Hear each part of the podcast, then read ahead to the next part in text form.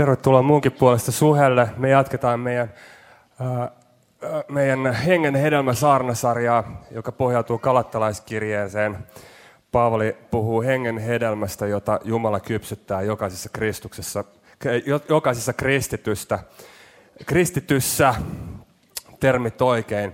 Ja tänään me ollaan menossa kohti meidän listaa eteenpäin. Me aloitettiin rakkaudesta, jonka jälkeen me siirryttiin iloon, ja tänään me puhutaan rauhasta. Joten äh, toivottavasti saat valmiina, toivottavasti saat hereillä. Äh, me opiskellaan yhdessä raamattua. Mä oon itse kristitty luonnollisesti tietenkin sen takia, että Mä uskon, että kristinuskossa on totuusarvo. Mä uskon, että kristinusko on totta. Mutta sen lisäksi kristinuskossa on semmoinen myönteinen piirre, joka lisää mun elämän arvoa, elämän laatua aivan huikealla tavalla. Nimittäin kristinusko on mulle mahdollisuus mielen rauhaan. Mä saan kristinuskon kautta mielen rauhaa paljon. Ja sä tiedät, mitä arki on. Sä tiedät, miten elämä menee. Sä tiedät, että meidän mielen rauhaa koetellaan kaikilla mahdollisilla tavoilla. Päivittäin, hetkittäin. Mä haluan antaa sulle yhden tuoreen esimerkin, josta on noin 40 minuuttia.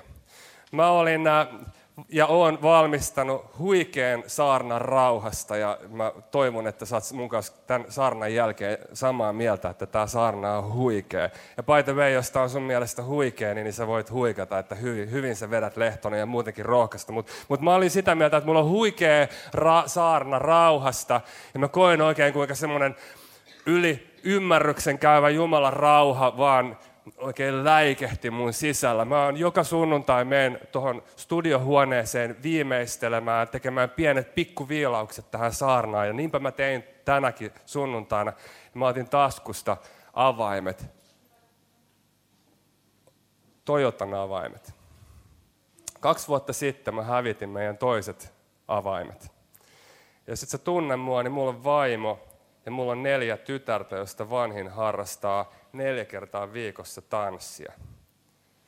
Ja tänä sunnuntaina, katon kelloa kännykästä, 30 minuutin päästä Tapiolassa joulunäytös Aada Sofialla.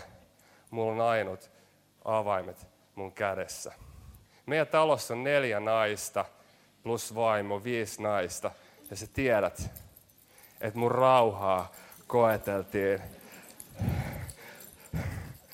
meidän rauhaa koetellaan meidän arjessa monella tavalla, mutta ei ainoastaan pikku kommellusten kautta, vaan monella, monesti myös syvällisellä tavalla. Sä tiedät sen haasteen taistelun, missä sä oot tällä hetkellä. Ehkäpä sä taistelet sun ää, ää, terveydestä, ihmissuhteista. Sun taistelu ää, voi olla huikea. Me ollaan oikeasti tilanteessa, jossa me hyvin konkreettisella tavalla kysytään, että onko meillä rauhaa.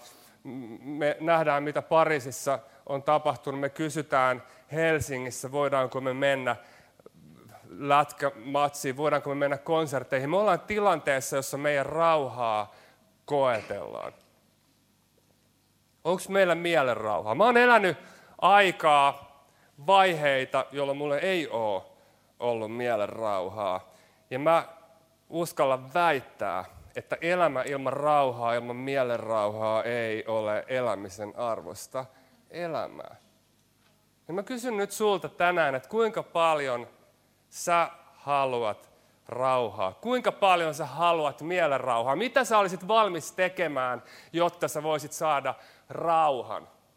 Niinä hetkinä, kun mulla ei ole ollut rauhaa, mulla, on mennyt ajatuksia, keloja mielessä, että mä olisin valmis antamaan mitä tahansa, tekemään mitä tahansa, että mulla voisi olla rauha. Ja ihmiset on ollut valmiita tekemään huikeita asioita. Sun ei tarvitse matkustaa kuin Intiaan. Sä näet, mitä ihminen on valmis tekemään, että hänellä voisi olla rauha. Mitä sä oot valmis antamaan? Mitä sä olisit valmis tekemään, että sulla voisi olla rauha? No osa teistä on kristittyjä ja sä tiedät, että mun kysymys on väärin aseteltu. Koska me ei voida tehdä mitään, me voidaan vastaanottaa. Ensimmäinen askel mielen rauhaan on se, että sä löydät rauhan Jumalan kanssa. Ensimmäinen askel, että sä voit löytää rauhan, mielen rauhan, on se, että sä löydät rauhan Jumalan kanssa. No mitä ihminen voi tehdä saadakseen sen rauhan Jumalan kanssa? Hän ei voi tehdä mitään. Hän voi vastaanottaa. Hän voi vastaanottaa armon. Ensimmäinen asia sun askeleessa, sun pyrkimyksessä, mitä sun täytyy tehdä, jotta sä voit vastaanottaa rauhan, on, että sä vastaanotat armon. Paraskin meistä, paraskin meistä on rikkonut Jumalaa vastaan. Raamattu sanoo, että kaikki on tehnyt syntiä ja kaikki on Jumalan kirkkautta vastaan.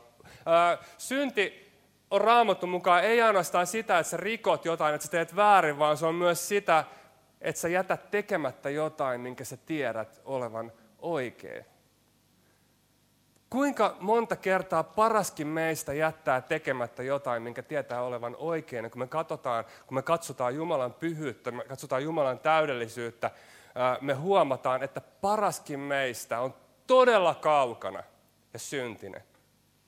Me ollaan pelastajaa vailla ja Raamattu sanoo, että ihminen ei voi tehdä mitään pelastaakseen itsensä. Ihminen on ikään kuin suon silmäkkeessä. Ei hän voi ottaa omaa niskasta itsensä kiinni ja nostaa häntä itsensä ylös. Hän tarvii pelastajan, ulkopuolisen pelastajan. Merihädässä oleva ihminen tarvii jonkun ulkopuolelta, joka tulee hakemaan hänet. Ja Jumala teki juuri tämän. Hän tuli yhdeksi meistä. Hän tuli auttamaan meitä, hän tuli pelastamaan meidät. Mutta mitä me tehtiin? Oletko nähnyt joskus, kun palokuntalainen menee pelastamaan jotain kissanpentua, niin sillä on isot hanskat kädessä, koska se kissa luulee, että se pelastaja on suuri vihollinen.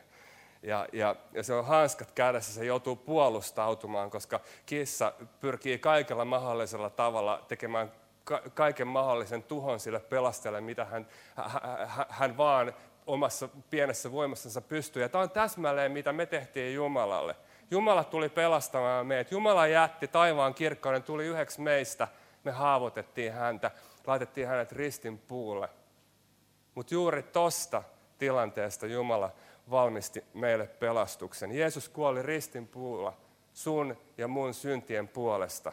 Ja paraskin meistä tarvii tätä sijais sovitusta, sijaiskärsimystä.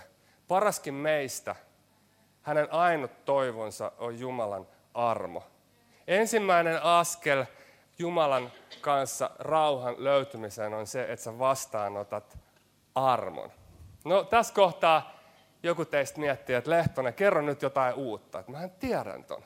Kerrohan nyt mulle jotain uutta. Ähä kutti.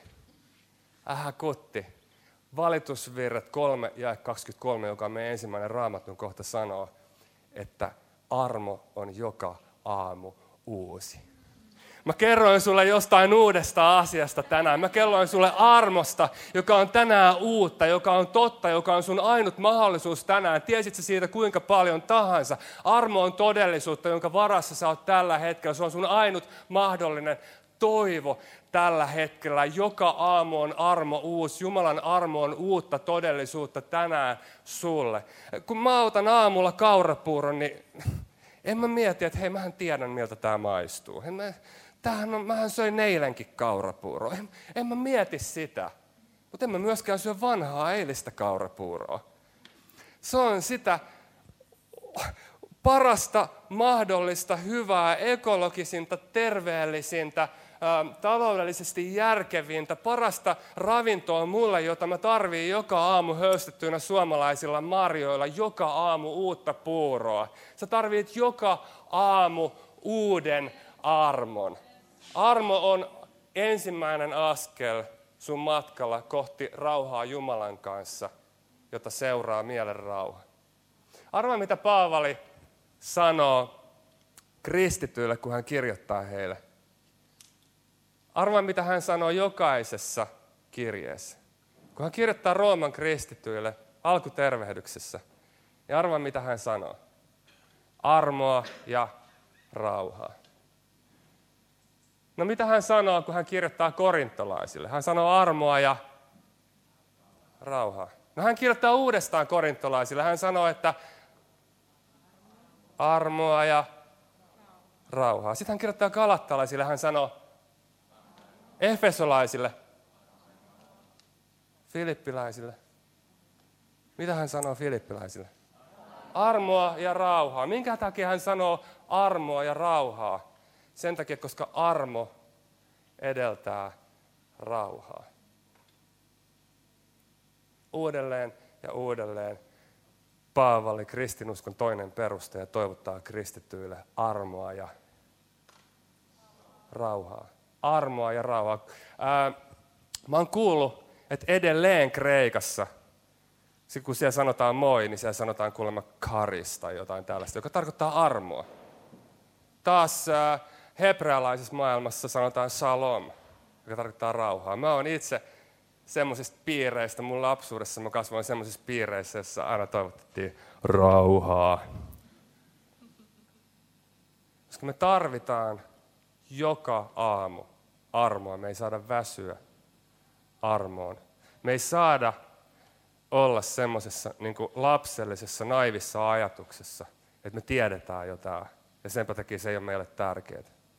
Meidän täytyy päivittäin saada kuulla, että Jumala hyväksyy meitä. Meidän täytyy päivittäin luopua meidän omasta yrityksestä. sä, voit, sä voit jättää sen sun mindfulness-harjoituksen pieneksi hetkeksi.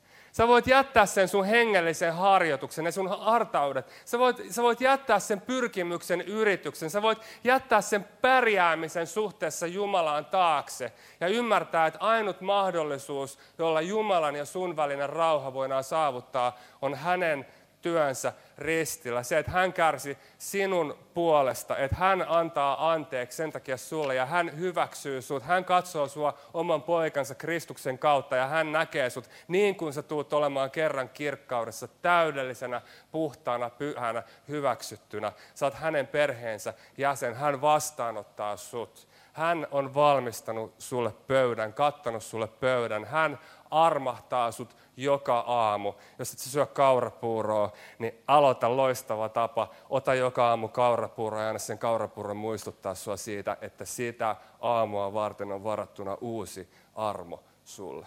No nyt tässä kohtaa meidän täytyy ikään kuin lopettaa tämä puhe. Meidän täytyy ikään kuin äh, sanoa, mun täytyy ikään kuin sanoa, että hold on. Hold on. Mun täytyy sanoa jotain todella olennaista, jotain todella tärkeää ilman tämän asian ymmärtämistä sä oot pulassa sun kristillisyyden kanssa. Kolme viikkoa sitten me puhuttiin taistelevasta kristillisyydestä. Ja tässä kohtaa meidän täytyy muistaa se, mitä me puhuttiin kolme viikkoa sitten. Ihminen, joka ei ole kristitty, niin hänellä on käytännössä yksi vihollinen, yksi, yksi todellinen vihollinen, Jumala. Ihminen, joka, joka ei ole kristitty, elää konfliktista Jumalan kanssa. Hänen vihollisensa on Jumala ja Jumala on raamatun mukaan hyvä. Sulla on yksi vihollinen, joka on itse asiassa hyvä. Mutta sillä hetkellä, kun sä vastaanotat hänen sovitustyönsä, kun sä vastaanotat hänen armonsa, sun ja Jumalan välinen vihollisuus lakkaa, niin sä siirryt Jumalan joukkoihin. Sä menet Jumalan puolelle. Ja yllätys, yllätys, siitä hetkestä eteenpäin sun viholliset ei ole hyviä.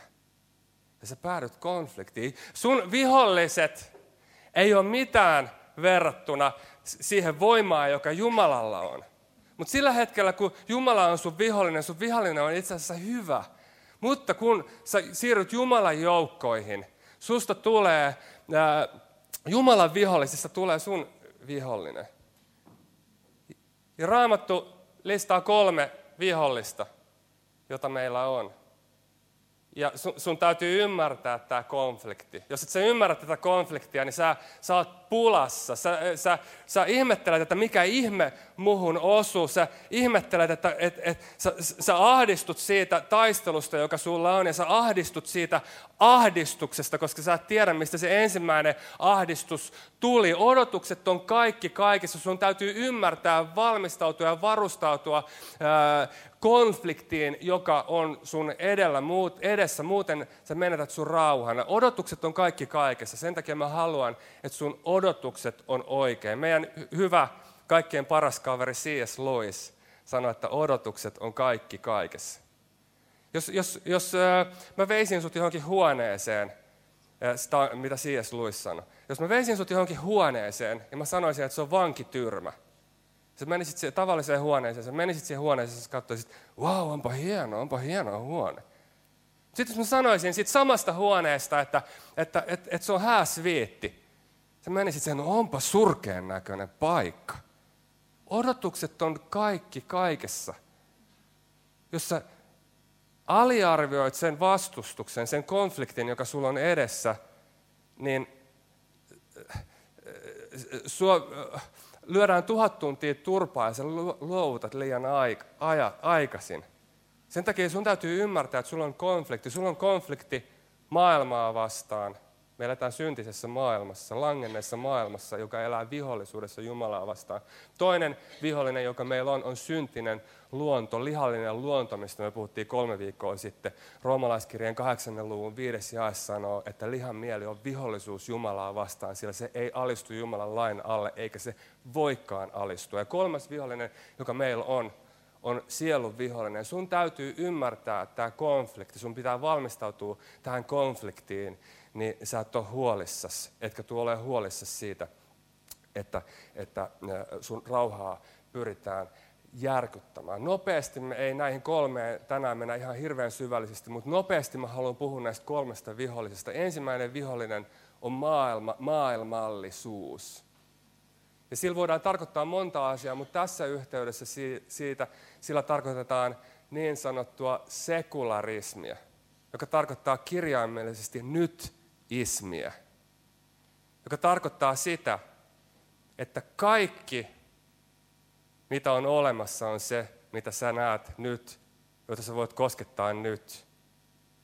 Sä elät nyt ismissä, sä elät tietynlaisessa lyhytnäköisessä materialismissa, joka on todella lyhytnäköinen ja vaarallinen henki, jonka keskellä me eletään. On olemassa enemmän kuin se, mitä sä näet. Toinen vihollinen lihallinen mieli, josta me puhuttiin kolme viikkoa sitten. Sä voit kuunnella sen saarnan. Ja siitä, siitä ei sen enempää. Meillä on meissä kristityissä vaikuttaa lihallinen syntiin lankeen, langennut luonto, olemus. Me ollaan kokonaisvaltaisesti konfliktissa edelleen ää, ää, Jumalan kanssa. Meidän täytyy ymmärtää meidän sisäinen taistelu syntiä vastaan. Ja kolmas vihollinen jota me kohdataan, jonka kanssa me joudutaan konfliktiin, on sielun vihollinen. Ja sä saatat ajatella, että no toi on tuommoista taikauskoa, että kuka enää 2015 uskoo tuommoisiin niin demoneihin ja häntäheikkeihin, että ei se ole modernia ajattelua ollenkaan. Mutta pysähdyppä miettimään ja ajattelemaan sen pahuuden johdonmukaisuutta, jonka keskellä ihmiskunta elää, jos sä hiemankaan ajattelet sitä enemmän, niin ajatus pahuuden personoitumisesta, persoonallisesta pahasta on itse asiassa hyvin looginen ja järkeen käypä ajatus. Ilman ajatusta persoonallisesta pahasta kristinuskossa ei ole mitään järkeä.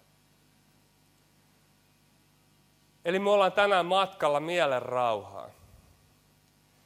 Ja me ollaan opittu, että jotta sä voit saada mielen rauhan, niin sun täytyy löytää rauha Jumalan kanssa, joka löytyy siitä, että sä vastaanotat armon. No, kristinusko ei jää siihen, että me saavutetaan rauha Jumalan kanssa ja siinä se. Kristinusko ei jää siihen, vaan me avataan oikein kunnolla meidän raamatut Johanneksen evankeliumin 14. luvusta. Jeesus on tilanteessa, jossa meillä olisi monella niin kuin pupupöksyssä. Jeesus oli menossa kohti omaa telotustansa. Hän oli ikään kuin kuoleman sellissä. Hän oli menossa sähkötuoliin. Hän tiesi, että hänet telotettaisiin tuota pikaa. Hän oli lähimpien ystäviensä kanssa ja hän keskusteli Jumalan rauhasta heidän kanssa. Ei rauhasta, joka tulee olosuhteista. Jeesuksen olosuhteet ei ollut kummoset. Hän puhui heille rauhasta. Hän lupasi jättää omille seuraajillensa rauhan. Eli kristinuskossa ei ole kysymys ainoastaan rauhassa Jumalan kanssa, vaan kristinuskossa on kysymys siitä, että pyhä henki asuu sinussa ja voimaannuttaa, antaa jotain yliluonnollista, yliluonnollista rauhaa, ei enempää eikä vähempää kuin rauhan ruhtinaan oman rauhan hän haluaa antaa sulle tänään. Tämä on huikea voimaannutus, joka me saadaan pyhän hengen kautta. Ja, ja tämä on jotain, kun puhutaan ää, rauhasta, jotain, mitä sä et voi likistää, etkä puristaa itsestäsi, vaan sun täytyy ymmärtää, että kysymyksessä on hedelmä. Me puhutaan hengen hedelmästä. Me puhutaan jotain, jo, jostain, jota Jumala kasvattaa. Sussa sä et voi puristaa, etkä liki, likistää, etkä yrittää, vaan sä voit vastaanottaa pyhän hengen, joka voimaannuttaa, antaa sulle rauhaa, yli ymmärryksen käyvää rauhaa. Täällä on huikea lupaus, joka on totta sulle tänään. Täällä lukee näin, Johanneksen evankeliumin 14. luku ja 27. Minä, jonka nimi on rauhan ruhtinas, minä Jeesus Kristus, maailmankaikkeuden luoja. Minä jätän teille rauhan. Oman rauhani minä annan teille. En sellaista, jonka maailma antaa. Olkaa rohkeat. Älkää vaipuko epätoivoon. Mun rukous on se, että sä voisit voimaantua tästä rauhasta tänään. Sä voisit voimaantua tästä rauhasta, joka, joka on huikea. Mä en tiedä millainen hurrikaani tällä hetkellä sun elämässä on. Mutta tässä rauhassa on kysymys jostain semmoisesta, että et, et, et siellä myrskyn keskellä on semmoinen tyyni paikka.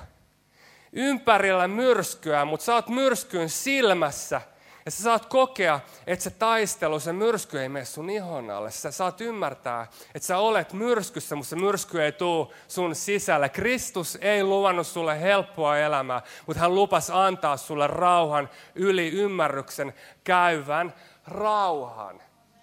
Ei hän luvannut helppoa elämää seuraajillensa. Jos Jeesus ristiin naulittiin, niin mitä sä luulet, että tehdään hänen seuraajillensa? Kaikki niistä, jotka oli siinä huoneessa Jeesuksen kanssa, omisti enemmän tai vähemmän saman kohtalon, jonka Jeesus.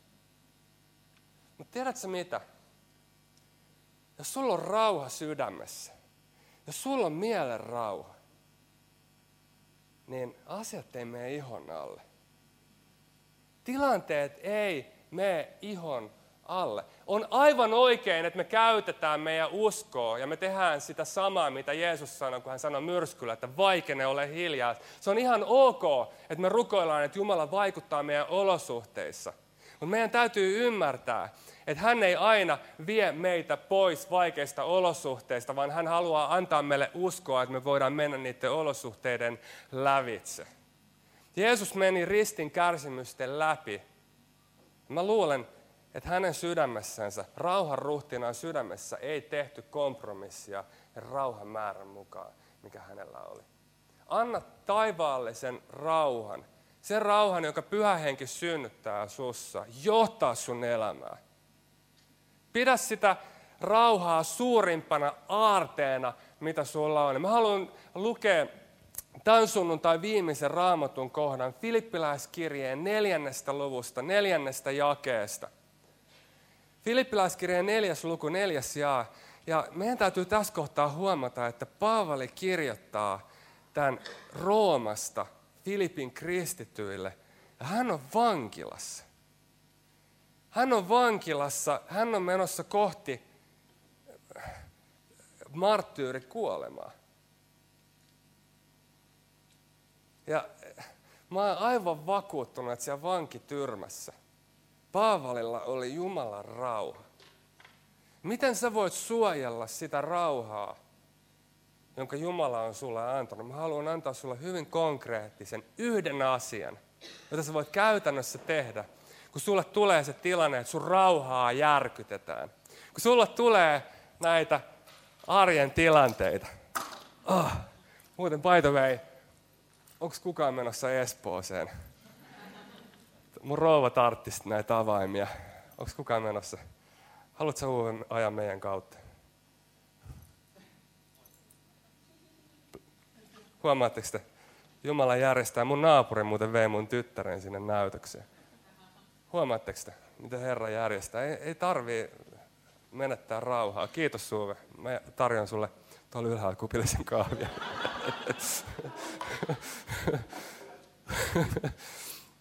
Kiitos oikeasti. Mitä sä voit tehdä niissä tilanteissa, kun sun rauha järkkyy? Mä en puhu nyt, tää oli niin kuin hauska välikohtaus, joka kyllä saattaa mennä aika ikävällä tavalla ihoalle ja tulla mun ja mun vaimon välisiin keskusteluihin vielä pitkäksi aikaa.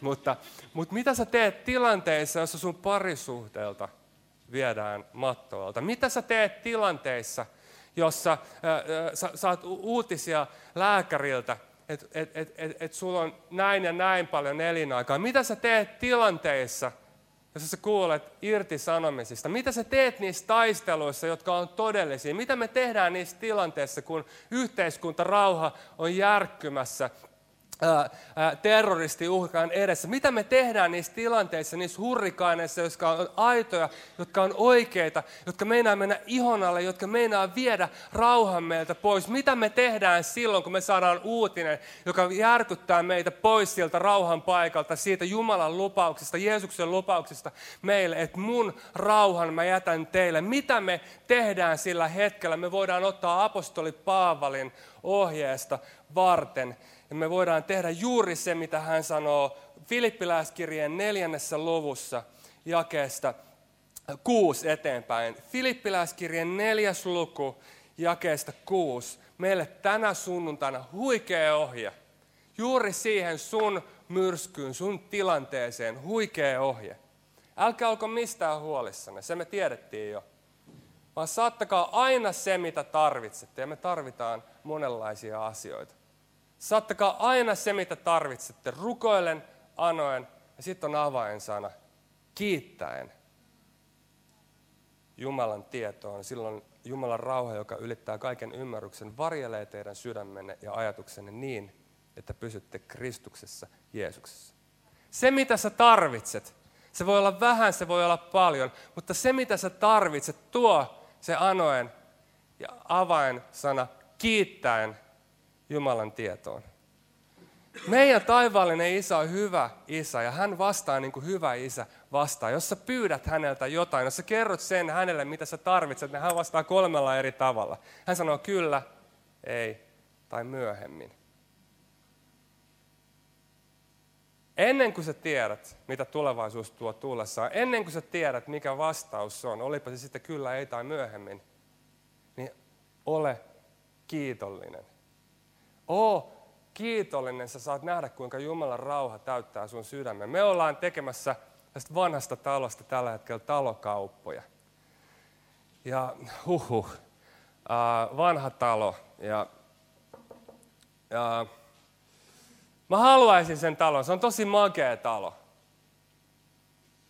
Mä oon rukoillut, että jos Jumala sä haluat antaa meille talon ja, ja sieltä ei löydy vintiltä hometta, kiitos siitä talosta. Kiitos siitä talosta.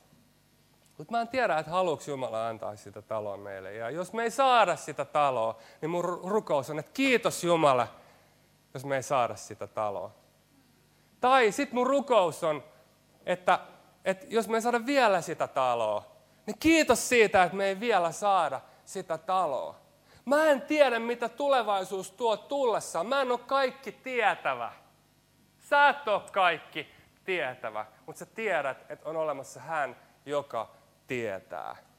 Ja kun sä annat kiitos, kiitollisella asenteella sen asian hänen huomaansa ja haltuunsa, sä osoitat, että sä luotat, sä hänen kädestä kyllä, ei ja myöhemmän vastauksen.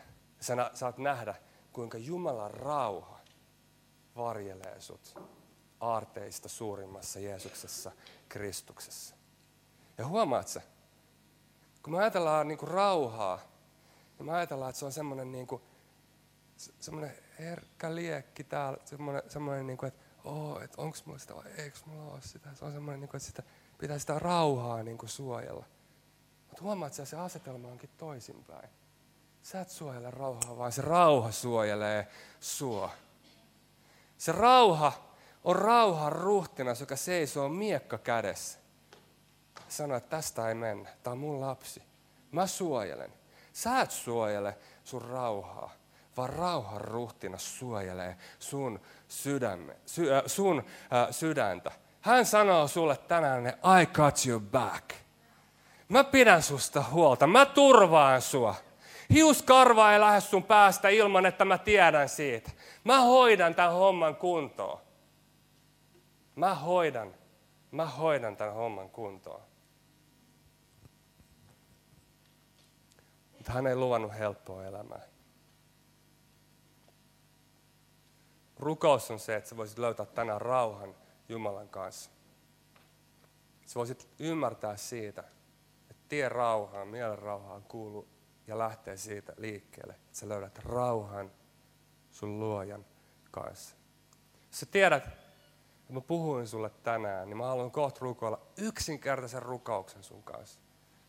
Jos sä tunnustat oman syntisyytesi, sä nöyryt omasta yrittämisestä, ojennat käden, kerjäläisen köyhän käden, joka sanoo, että kiitos sun työstä. Kiitos siitä, että kaikki on täytetty. Kaikki on valmista. Mä haluan nöyrtyä omasta voimasta, omasta yrittämisestä, omista pähkäilystä ja vastaanottaa sun täydellisen hyväksynnän. Sitä kautta sä voisit löytää Jumalan rauhan. Seurakunta nostaa seisomaan.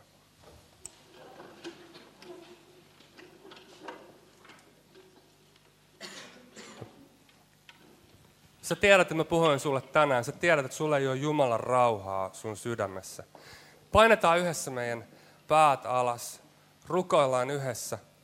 Ja mä haluan tietää, kenen puolesta ja kanssa mä saan tänään rukoilla syntisen rukouksen. Jos sä tiedät, että sulla ei ole Jumalan rauhaa, sä et ole ehkä ikinä vastaanottanut armoa, ansiotonta armoa sun osaksesi, niin nosta rohkeasti sun käsi, jos haluat tänä sunnuntaina vastaanottaa Jumalan rauhan. Ehkäpä ensimmäistä kertaa sun elämässä.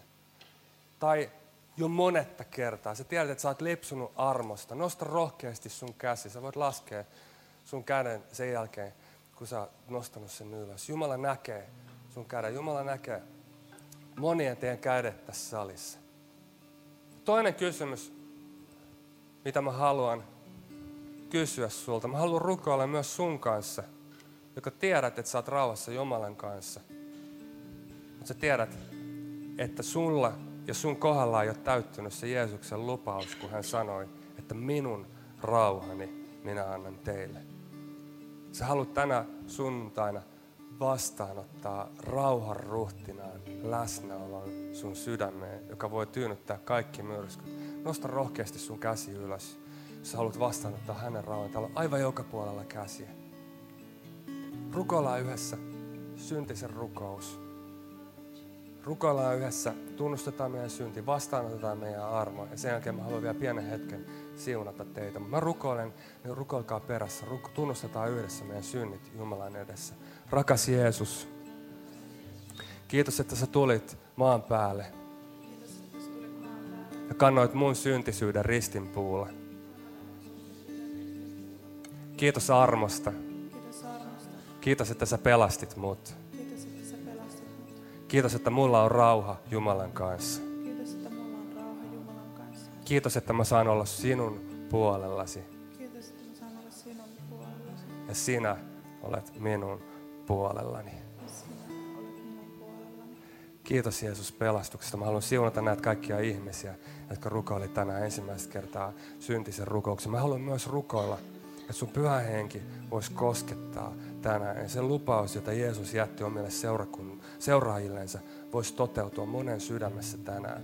kosketa. Anna yliluonnollista rauhaa. Anna rauhaa, joka ylittää kaiken järkeilyn. Anna rauhaa, joka ei ole kiinni niistä olosuhteista, jonka keskellä me ollaan.